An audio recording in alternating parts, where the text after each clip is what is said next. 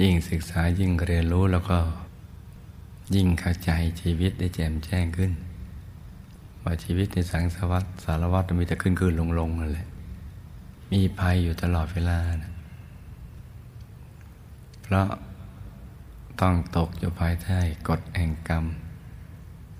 กฎแห่งการกระทำทางกาย ทางวาจาทางใจ ไม่ว่า มากน้อยเพียงใดก็ตามเนี่ยล้วนแต่มันมีผลทั้งสิ้น ซึ่งถ้านึกโดยภูมิปัญญาธรรมดาก็มีความรู้สึกมันไม่ยุติธรรมเลย บางทีเราก็ไม่ได้ไปยุ่งอะไรกับใคร อยู่ตามลำพัง ไม่ได้ไปเบียดเบียนใคร ไม่น่าจะมีวิบาก แต่เรื่องมันไม่เป็นอย่างนั้น เบียดเบียนตัวเองเนี่ย ให้ใจเศร้าหมองล้วนก็มีวิบากเกิดขึ้น นี่ก็แปลว่าชีวิตเราเนี่ย มันไม่ได้เป็นของเราอย่างแท้จริง มันยังมีผู้ที่เขายังบังคับบัญชาเราอยู่ ที่เรามองไม่เห็นนะตรงนี้แหละ ถึงเรียกว่าเป็นภัยในวัฏฏะพอพอกิเลสบังคับไปสร้างกรรม อเราทำลงไปด้วยกายวาจาใจ มันไม่มีอุทธรดีกาเลย เขาก็ปรับคดีให้เป็นวิบากกรรม มีผลไปอบายอย่างเงี้ยไปในมหานรก มีทุกข์อยู่ยาวนาน ไปอยู่ในมหานรกแล้วก็ไม่มีเวลาแม้แต่จะคิดว่าทำไมเรามาอยู่ตรงนี้ หรือทำไมจะต้องเป็นเรา หรือว่าใครเนี่ยในนิริยบาลเหล่านี้เนี่ย ไม่ได้รู้จักอะไรกันเลยทำไมมายุ่งอะไรกับเราทำไมไม่มีการอุทธรณ์ไม่มีการดีกา เหมือนสารทางโลก ไม่มีบอกกล่าวพูดอะไรเลย พอถึกดึงดูไปอยู่ในภพภูมิของมหานรกก็ โดนทันทรมานทันทีนะ แล้วก็ยาวนานซะด้วย ไม่รู้เลยทำไมอยู่ตรงนี้แล้วทำไมต้องอยู่นาน เมื่อวิบากกรรมเบาลงไปสู่สถานรก ก็บางช่วงก็มีแวบหนึ่งว่าทำไมอยู่ตรงนี้แล้วก็ไม่มีโอกาสคิดต่อ ก็โดนทันทรมานกันดีก ว่าจะพอรู้เรื่องก็ไปอยู่ในยมโลกนั่นแหละ อยู่หน้าบัลลังก์มันมีภาพปรากฏ ให้เห็นว่า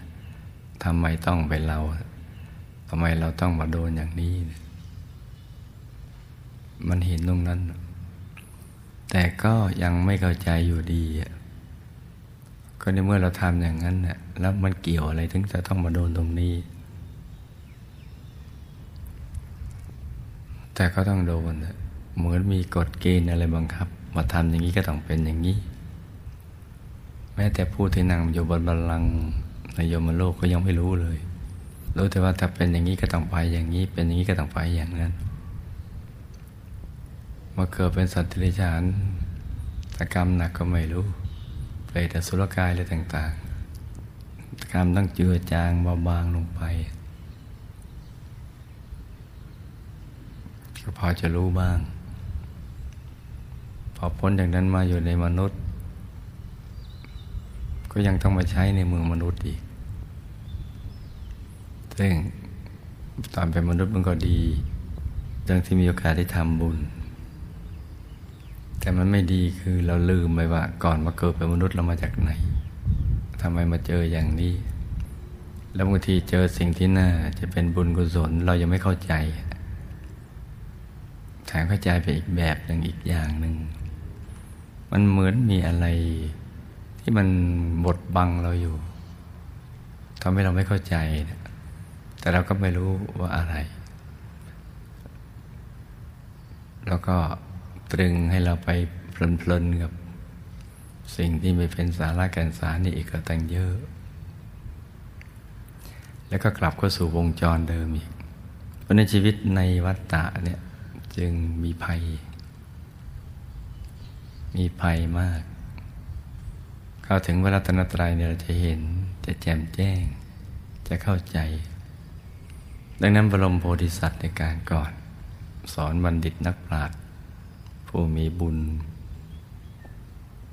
บอกวัฏฏะสงสารนี่มีภัย ภัยในบาย ภัยในสังสารวัฏ